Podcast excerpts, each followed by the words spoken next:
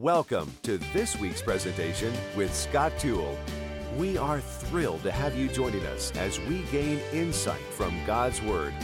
Now, speaking from Rosedale Baptist Church in Baltimore, Maryland, here's Pastor Toole. Uh, well, we're in Exodus chapter 34. Uh, do you feel like you've stood enough? Does anybody feel like they've stood enough tonight? Uh, should we have you stand again? Should we have you stand? Uh, okay, well, we'll allow you to be seated, but if you start to nod, I'm going to stand you up right in the middle. Just, uh, I mean, i am going to say why and who it was, why we had to stand up again. Uh, but uh, try to listen carefully. I started to have a little sinus drainage, and I don't know if it's allergies uh, or if it's a cold, but my approach to life is Char got me the vitamin C drops. If you've ever had those vitamin C drops, uh, my opinion has always been if a few of the vitamin C drops are good, uh, then a whole lot of the vitamin C drops are great.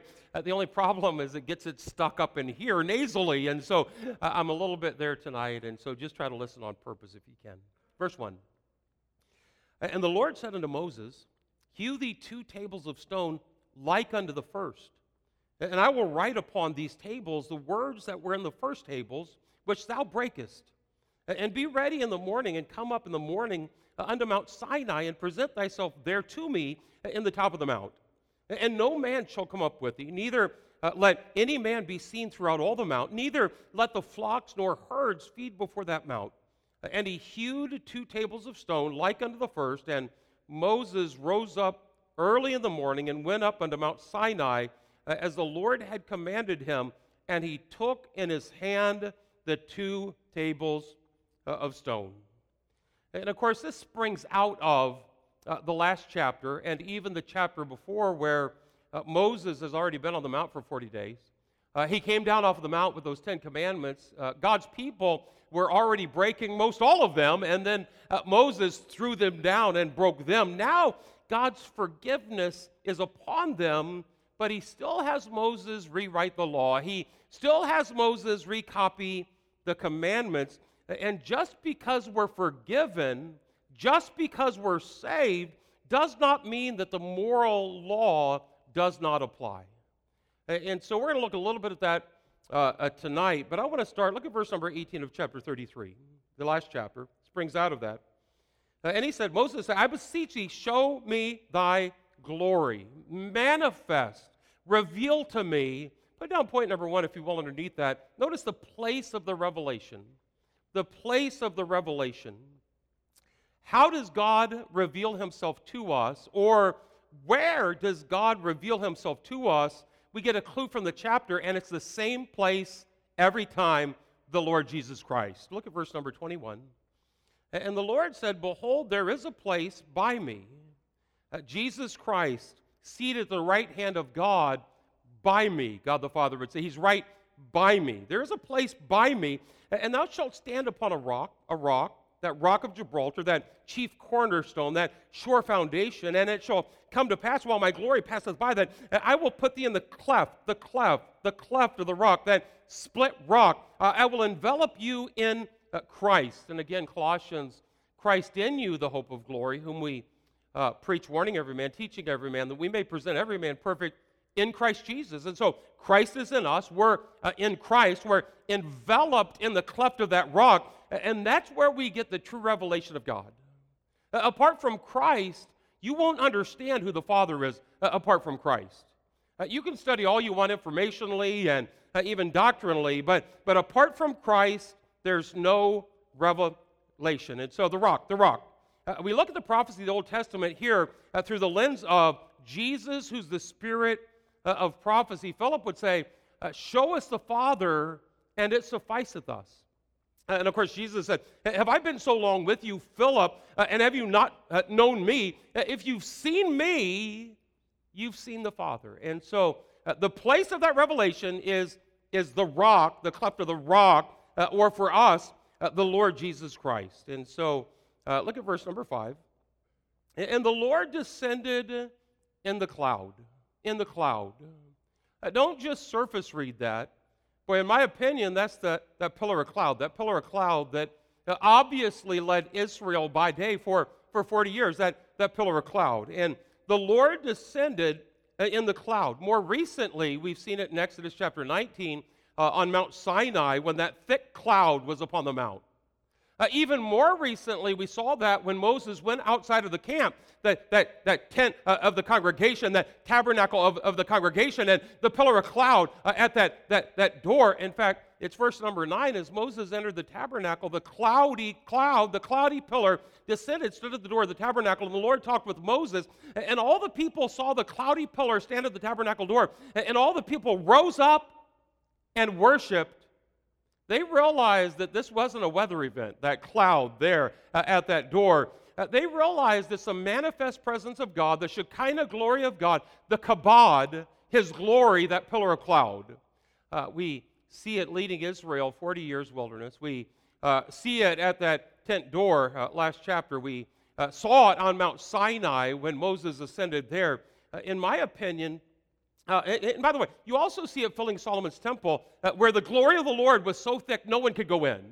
That pillar of cloud, that glory of the Lord. Uh, but in my opinion, it's also uh, what Mary uh, uh, was aware of when the virgin birth, the power of the highest shall come upon thee. the, the, I'll quote it from the Bible so I don't misquote it. Um, it. It says that the Holy Ghost shall come upon thee, and the power of the highest shall overshadow thee. Uh, my opinion, that's the pillar of cloud again. The pillar of cloud again, that, that manifest presence of God. Uh, the Holy Ghost shall come upon thee. Uh, power of the highest shall overshadow thee. By the way, I think that's what Revelation 1 means when Christ comes back in the clouds. In the clouds. Manifest presence of God. Mount of Transfiguration, you see that. Boy, when they saw Christ, they saw Moses, they saw Elijah, and Simon Peter, because he didn't know what to say, uh, he didn't shut up, he, he said. Uh, and, and, then uh, the Lord overshadowed them, and they feared as they entered the cloud, and there came a voice out of the cloud saying, This is my beloved Son, hear him. And so, this Shekinah glory of God, that manifest presence of God, that, that kabod, the weight, uh, the only thing that truly satisfies that eternal longing uh, of our soul uh, is not some religion, it's not some lifestyle, it's a relationship with the Lord Jesus Christ. And so, uh, verse number five and the Lord descended in the cloud uh, and stood with him there and proclaimed, proclaimed the name of the Lord. Put down number two. We have first uh, the place of the revelation. It's in the rock, it's in Christ. Uh, Christ is the spirit of prophecy. And then, uh, number two, the proclamation of God. Uh, Moses came apart to meet with God. And God revealed himself to him in an unusual way. There was a famous violin uh, player back in the day, Fritz Kreisler from Hamburg, Germany, and he was making a trip to London for a, for a concert, a soloist, a violinist. And uh, when he was heading towards the ship to board to go, uh, he stopped at this music shop. And when he uh, went in, he had his violin that he was carrying with him. And the shop owner said, uh, can I see that violin? And he recognized, recognized uh, the violin as Fritz Kreisler's uh, violin. Uh, and and he, he said, uh, uh, Can I see that? And he walked back out the back of the shop and he came back with two police officers to arrest him. And the police officers, when Kreisler said, Well, why are you arresting me? Because you've stolen Fritz Kreisler's violin. And it was just they didn't recognize him, they recognized the violin. and so if they took him down to to incarcerate him, he would have missed that ship. He would have missed that trip. He would have missed that uh, concert. And so Kreisler uh, uh, wisely, cuttingly said, Well, do you mind if I take a look at that violin just real quickly before we go? Uh, and he put it up, he put the bow, uh, and he played brilliantly the, the, the, the hallmark song that he was known for. Uh, and, and, and, and they realized it was Kreisler, and they allowed him, they allowed him to continue on. He gave to them something that no one else could ever give. Uh, what I need from God, uh, when we meet with God, when we're in the cleft of the rock, when God gives us a revelation of Himself, uh, I get from God something that no one else can ever give uh, as He speaks to us and heals us and encourages us and blesses us and fills us with the proclamation of God. The Lord descended in a cloud uh, and stood with him there and proclaimed. The Lord proclaimed the name of the Lord. The Lord proclaimed the name of the Lord, or he revealed himself to Moses in a personal way Doing for Moses what only God could do. Doing for Moses what only God could do. Hey, I need tomorrow morning something from God that only God can give. Well, we don't have it down good enough to skip our prayer time. Uh, we're not scheduled enough. We're not talented enough. We don't uh, have enough uh, of the Christian verbiage. Hey, if we don't miss, meet with God, we're going to be missing something for the rest of the day. And Moses, realizing that, the place of revelation, uh, and then Christ, Christ, the rock, uh, and then the proclamation uh, of God. Now, look at how he proclaims who he is God revealing God to Moses. God showing Moses who God is, the nature, the character uh, of God. Look at verse 6. And the Lord passed by before him, chapter 34, verse 6. And the Lord passed by before him and proclaimed, The Lord, the Lord God merciful. Uh, now, the redundancy, time and, and then time, uh, and then reiterating, God is telling us about God. God is telling us about God. And so, uh, where the Bereans were more noble than those of Thessalonica in that they searched the scriptures daily to see if what Paul, the Apostle Paul, said was true. Wait, if they're double checking Paul, uh, I hope you're double checking me. But one person we never have to double check when God's preaching about God, when God's telling us about who He is, what His character is, what His nature is, well, you never have to double check God telling us about God. Verse 6 And the Lord passed by before him and proclaimed, The Lord, the Lord God. Now, here it is. I, I wonder if the first thing he's going to say is holiness. I wonder if the first thing he's going to say is correction. I wonder if the first thing he's going to say is, is uh, you better watch out. Uh, uh, let's look, look at the first thing he says God telling us about God, and the first thing he says about who he is merciful gracious, long suffering, and abundant in goodness.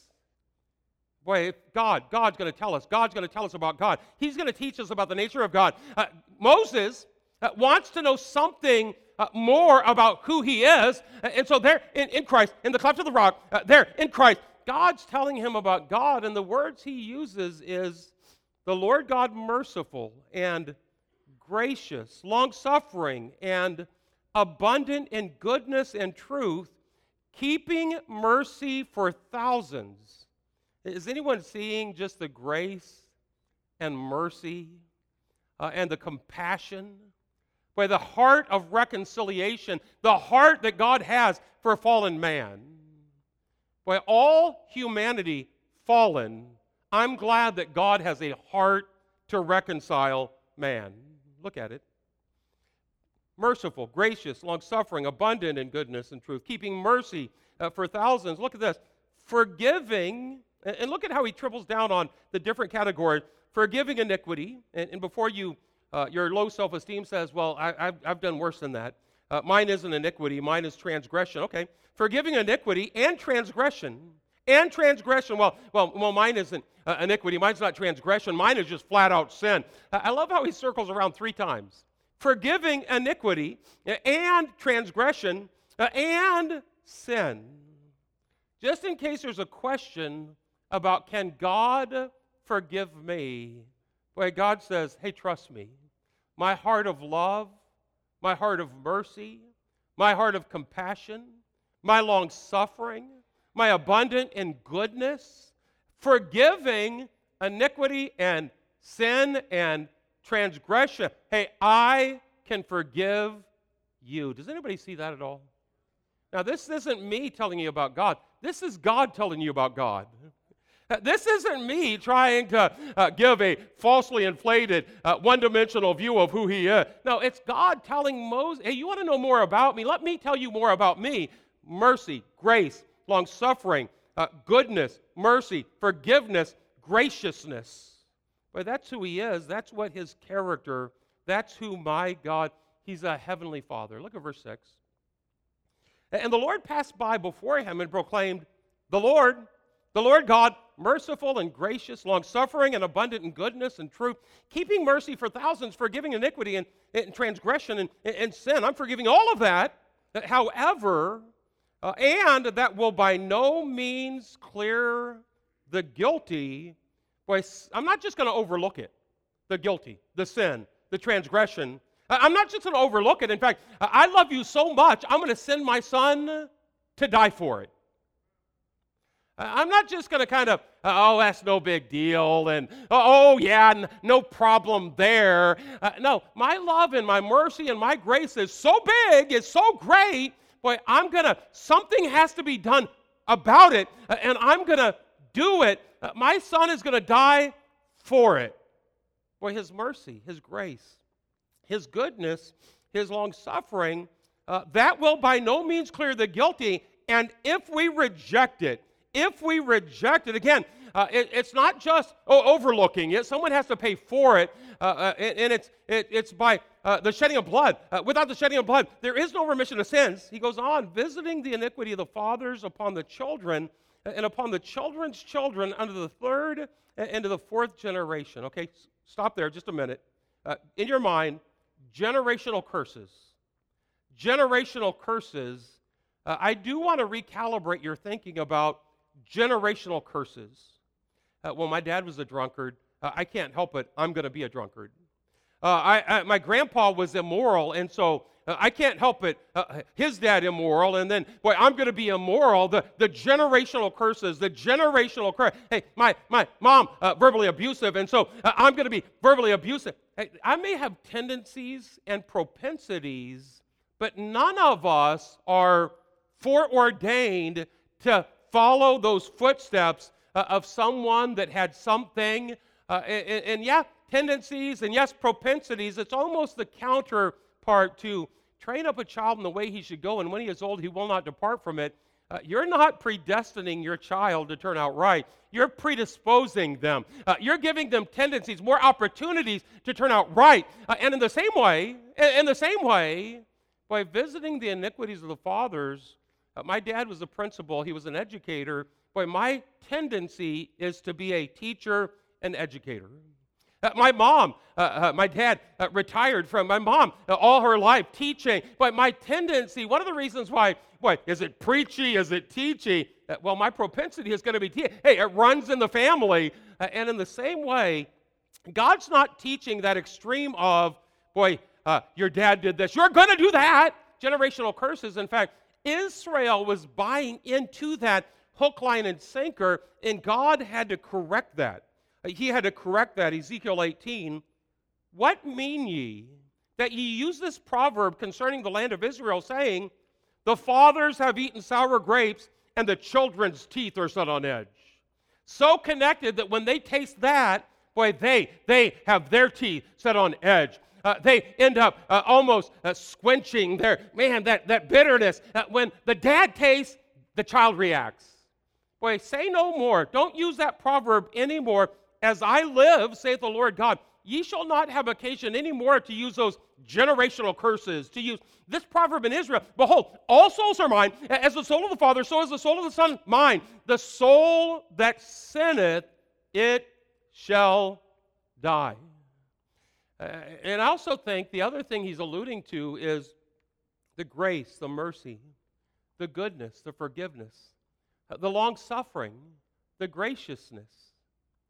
Boy, some Christian that's flexing his freedom and decides to drive drunk uh, and wraps his car around a telephone pole, boy, the natural repercussions are going to play out. Uh, if you have a child and your child loses his arm, he still has lost his arm. There's natural repercussions, but please, please, please don't think that, boy, I've cursed my child to turn out wrong.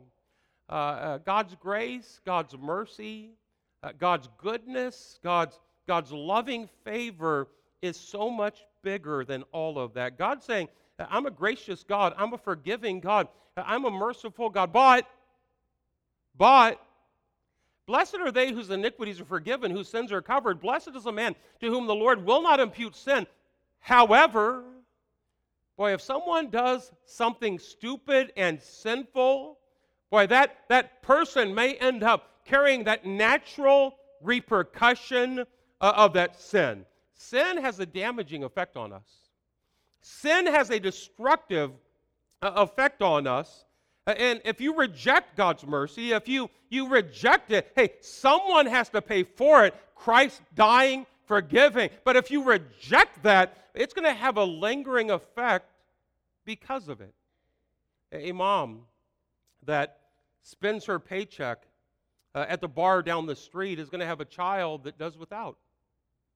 Uh, kids, kids uh, that have a, a, dad that walks out of his family is going to ha- be raised in a single parent home or uh, be passed from mom and then to dad and then back to mom. There's natural repercussions of that sin. That doesn't mean that generational curse, you're going to turn out just like that divorce, divorce, divorce. Uh, and to be honest with you, uh, my parents did divorce. Uh, any tendency stops here. By the grace of God, God's mercy and His goodness, it's stopping here. Uh, we're going to start building a Christian heritage. Stephen, full time assistant pastor, serving the Lord. Hannah, uh, full time here. Uh, Rosa, hey, praise the Lord for what God's doing. But to have a victim status of, well, it's inevitable. It's inevitable. This is what's going to happen. But it's just inevitable. It's inevitable. They may have tendencies and propensities, but they're not doomed. To say that they're doomed, wrong teaching, because there hath no temptation taken you, but such is his common demand. Uh, and God is faithful, who will not tempt you above that you're able, but will with the temptation also make a way, a way of uh, escape. Uh, also, notice the nature of God. Uh, isn't uh, if you sin, I'm going to punish your kids and I'm going to punish your grandkids. Hey, I'm going to get them if you sin. Boy, I think all of us, if you've been around church long enough, you've heard uh, people talk about, you better get right because God's going to kill your kid. God's going to, he's going to take your kid out. Uh, that, that kind of, of, of um, dominating, uh, rule orienting, that, that oppressive nature, boy, wrong. The Lord passed by before him, proclaimed, and, and proclaimed, the Lord, the Lord God, merciful and gracious, long suffering, and uh, abundant in goodness and truth, keeping mercy for thousands, forgiving iniquity uh, and transgression uh, and, and sin. And I love you so much, I'm even going to warn you about some harmful effects of sin. But I'm going to warn you, I, want to make sure that you're aware of those natural repercussions I will by no means clear the guilty, visiting the iniquity of their fathers upon the children, upon the children's children, uh, under the third and fourth generation. Uh, you ever hear someone say, You don't know me? You ever hear someone say that? Uh, almost a chippy, You don't know me. Uh, I would say anyone that preaches God as a God that is just uh, waiting for you to get out of line, can't wait to crush you. I, I, think God could use that phrase to the preacher or the Christian that that teaches that, that thinks that, you don't know me. Well, you don't know me. Can I tell you about me? The Lord, the Lord God, uh, this is God talking about God, merciful, gracious, long suffering, abundant in goodness, keeping mercy for thousands. Boy, if you're my child, I love you. If you're my child, you're saved. I'm merciful to you. If you're my child, I love you so much, I'm even going to warn you. That's God's incredible grace. And look at the response of Moses, verse number 8. Moses, because of that, made haste and bowed his head toward the earth and, and worshiped. I love that song. Here I am to worship, here I am to bow down. Here I am to worship, here I am to bow down. Hey, Moses made haste and bowed his head toward the earth and worshiped, boy, it's because he has a gracious, merciful, loving, abundant in goodness, uh, heavenly Father. Uh, that's why he bows and worships. But if it's a God that's out to get him, he wouldn't bow to worship. He would run away, never to come back uh, again. Boy, it's that relational grace, that relational mercy the goodness uh, of God, which brings us to number three, write it down. The position of Moses, bowing, bowing his face, worshiping. It's the love of Christ that constraineth us. It's not the fear of hell that constrains us. It's the goodness of God that leads us to repentance. It's not the oppressive nature uh, of God. Uh, he's given a revelation, and it's in a rock. It's in a rock. It's in the cleft of the rock. It's in Christ. That's the only place where you're truly going to see who God is. And by the way, uh, until you find yourself there, when you find yourself there, uh, you'll understand well, He forgave me. He's merciful to me. He's gracious to me. He's abundant in goodness to me. He forgave my sin and my transgression and my iniquity. That's who God is. Number four, write it down. The prayer of the forgiven. The prayer of the forgiven. Uh, and he said, If now I have found grace, if I've now found grace in thy sight, O Lord, let my Lord, I pray thee, go among us. For it is a stiff necked people. I get that. We admitted that. We talked about that. Uh, go among us, for it is a stiff necked people, and pardon our iniquity and our sin, uh, and take us for thine inheritance. But understand, it's based on God's grace. It's based on God's grace. If now I have found grace in thy sight, if now I have found grace in thy sight, then, then, it wasn't because Moses saying, Well, I'm holier than they are, and boy, uh, you shouldn't uh, vacate because uh, them, uh, I'm better. Uh, it wasn't because uh, of, of Moses' commandment keeping or religiosity, or no, it was God based on God's grace. Based on God's grace. By the way, God's grace is what draws us. let us therefore come boldly to the throne of grace. Come boldly to the throne of grace that we might find mercy and to obtain mercy to, to help in the time of need, but it's all based on grace. If now I have found grace in your sight, this is after verse 6, the Lord told him about the Lord. Here's who I am. I'm merciful and gracious. Uh, and then Moses says, on that basis, if now or since now that I found grace, because I've found grace in your sight, I pray thee go among us and, and pardon our iniquity and sin and take us for thine inheritance. Uh, to the age old question, uh, do we need rules or do we need relationship? The answer is this we need both. Uh, we need rules and we need a relationship. But understand, rules will never get traction until there is a relationship. If there's no relationship, then I don't care what rules you have, Rules without a relationship always leads to rebellion. Rules without a relationship always leads to rebellion. And based on your mercy, in fact, you're going to see it in verse number 7, uh, verse number 11, uh, he starts uh, reiterating, recopying the commandments, reiterating all of that. But it's not until, boy, the Lord, the Lord God, merciful and gracious, uh, abundant in goodness, but it's always first the relationship, always first the relationship, because we've broken the rules. We've broken the rules. And until we're reconciled to Him, uh, we aren't empowered. We don't have that motivation. We don't have the love of Christ constraining us. Uh, and if the answer is just one more rule, just one more rule, just one more rule, uh, understand it has to have that relationship. I love uh, pastors who um, uh, are pastoring and their kids are in third grade and fifth grade and sixth grade and boy they're hard. I mean they're hard but but pastors that have had kids go through the teen years and grow up to successfully serve the lord boy they understand this better. Uh, until then they really well this is how this is how rules and rules and give it a couple years and then come back and talk to me because uh, uh it, raising kids has a way of getting you to understand what's important. And it's a relationship first and foremost. Because I said so, because I said so, because I said so, because I said so. Rules without a relationship always, always leads to rebellion.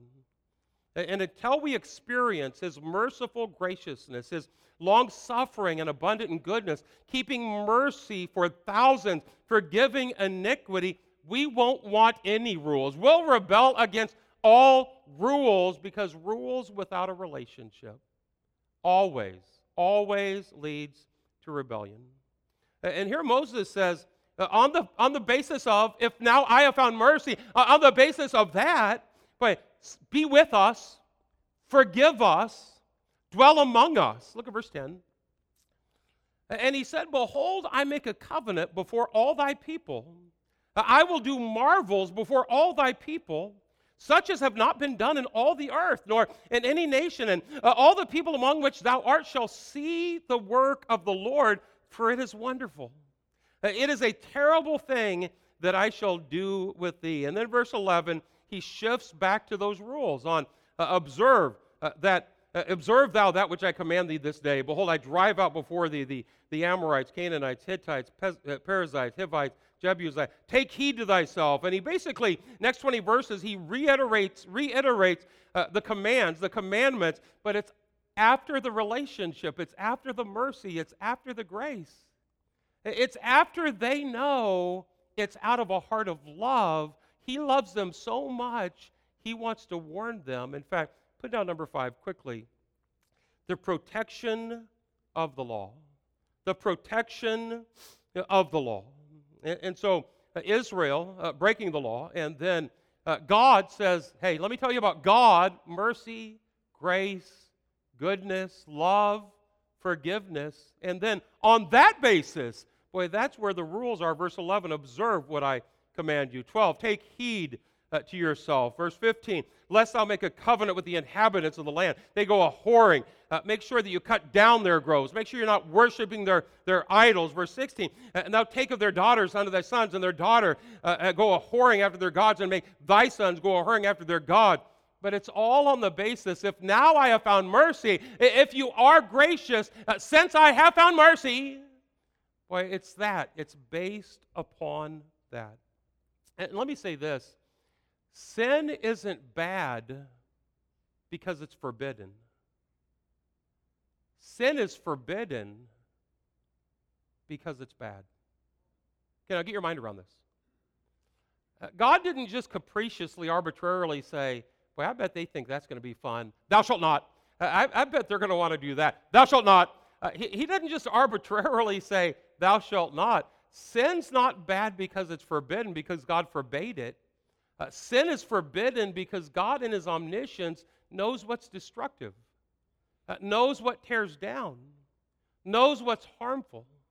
Uh, and even the commandments are out of a heart of mercy and grace, uh, abundant in goodness, forgiveness. Boy, it's out of that heart. Boy, if you'd get that, if you'd get that, it's not just because I'm the dad, because I told you, because, because it's a rule. No, no. Uh, sin isn't for it isn't bad because it's forbidden. Does anybody get that? It's not bad because it's forbidden. Sin is forbidden because it's bad. Okay, you're saved. I understand for salvation, uh, spiritually, you're not under the law, you're under the blood, you're under God's grace, but thou shalt not commit immorality is still in play uh, thou shalt uh, worship no other God, still in play, but it's based on the relationship of grace and love uh, and out of a heart, out of a heart that, that loves the Lord. It's a protection two ways. Number one, it protects our family. It protects our family. It's for our safety, it's not for our salvation. It's for our safety, it's not for our spirituality. Uh, our spirituality is that connection we have with God. Uh, our, our spirituality is did you read your Bible this morning? It's not you keep more commandments than the guy next to you. Uh, it's did you spend time humbly uh, bowing and worshiping uh, and loving on and, and interacting with the Word of God? Hey, that's where our spirituality is. Boy, the, the commandments are for safety for our family. And safety, number two, it, protects our focus. It protects our focus. Uh, it, it, sin takes you away from God. Uh, staying inside of the governance of God's Word gives you a clear path to God, uh, and it's the kabod, the Shekinah glory of God. Boy, it's that, that manifest presence, spending time with Him. Boy, that's what changes our life. For the law made nothing perfect, but the bringing in of a better hope did. The law is our schoolmaster to bring us to Christ. But once we're with Christ, we're no longer under a schoolmaster. Hey, it's for our safety. It's not for oppression. It's not this way. Uh, it's this way. It gives us a clear path, a clear line of sight to the only one who truly changes our life. And that's number six. We're done. The power of his presence. The power of his presence. And we get into this thing, I think, in my opinion, the longer we're saved, uh, the more we know what to say, how to act, what to wear, what the schedule is, uh, the outward, the externals, the expectation. Hey, we got that down. And people see whether we got that down. Uh, they don't see whether we bowed humbly before our God this morning, spending time in the Word, tears running down our cheeks, saying, Lord, I love you. Thank you for being my God. Thank you for the Word that you give me, and letting the Lord radically change your life. Boy, it's on that basis. It's on that basis. By the love of the Lord drawing you uh, on that. Look at verse number 27. And the Lord said unto Moses, Write thou these words, for after the tenor of these words I've made a covenant with thee and with Israel. Uh, and he was there, he was there with the Lord 40 days, 40 nights, there with the Lord. He did neither eat bread nor drink water, and he wrote upon the tables the words of the covenant, the Ten Commandments, came to pass when Moses came down from Mount Sinai with the two tables, because he was there with the Lord uh, at Mount Sinai with the two tables of testimony in Moses' hand. When he came down from the mount, that Moses wist not that the skin of his face shone. He was glowing. He was radiating the glory of God. His face shone while he talked with them. And when Aaron and all the children of Israel saw Moses, behold, the skin of his face shone. Stephen's not in full time ministry because of some mechanical thing that we did. Uh, he's not in full time ministry because, hey, stop doing that. You need to do that. Don't do that. Uh, because, because we put him in a box. And no, no, he's in ministry because, because of his heart, his, his love for. Uh, he saw parents uh, that were more about their relationship with the Lord than thou shalt not. Do this, don't do that. Boy, it, it, it, it rules without a relationship always leads to rebellion. But when you live out your Christian life, uh, and people see a difference. Uh, the glow of God, the countenance of Christ. By keeping a set of rules doesn't make you godly. Spending time with God makes you godly. Uh, thou shalt not, thou shalt, doesn't make you Christ like. Walking with Christ is what makes us Christ like. Basking in his presence is where his glow, his glow rubs off, and he makes all the difference in the world. Moses, God, show me your glory. Uh, no man has seen me and lived. I, will show you, but it's only in the cleft of the rock. Christ, Christ, Christ. And then God tells him about God. As he passes by, he sees the glory. God tells him about God. And the first thing he says is, okay, here's, here's what I'm like mercy. Here's what I'm like abundant in goodness. Here's what I'm like gracious. Here's what I'm like long suffering. Here's what I'm like forgiving iniquity, forgiving sin, forgiving trans. Hey, here's what I'm like. Hey, but be careful. I love you so much. Be careful because sin will destroy your life. Sin will damage your life. Hey, I love you so much. I want to give you governance so you have a clear path to get to me because I'm the one that changes your life. And that is today's message. We invite you to tune in next time with Scott Toole as he presents another message from Rosedale Baptist Church. For more information about today's presentation or about the ministries of Rosedale Baptist Church, go online to rosedalebaptist.org. That's rosedalebaptist.org. Join us again next time as we study the Bible chapter by chapter, verse by verse.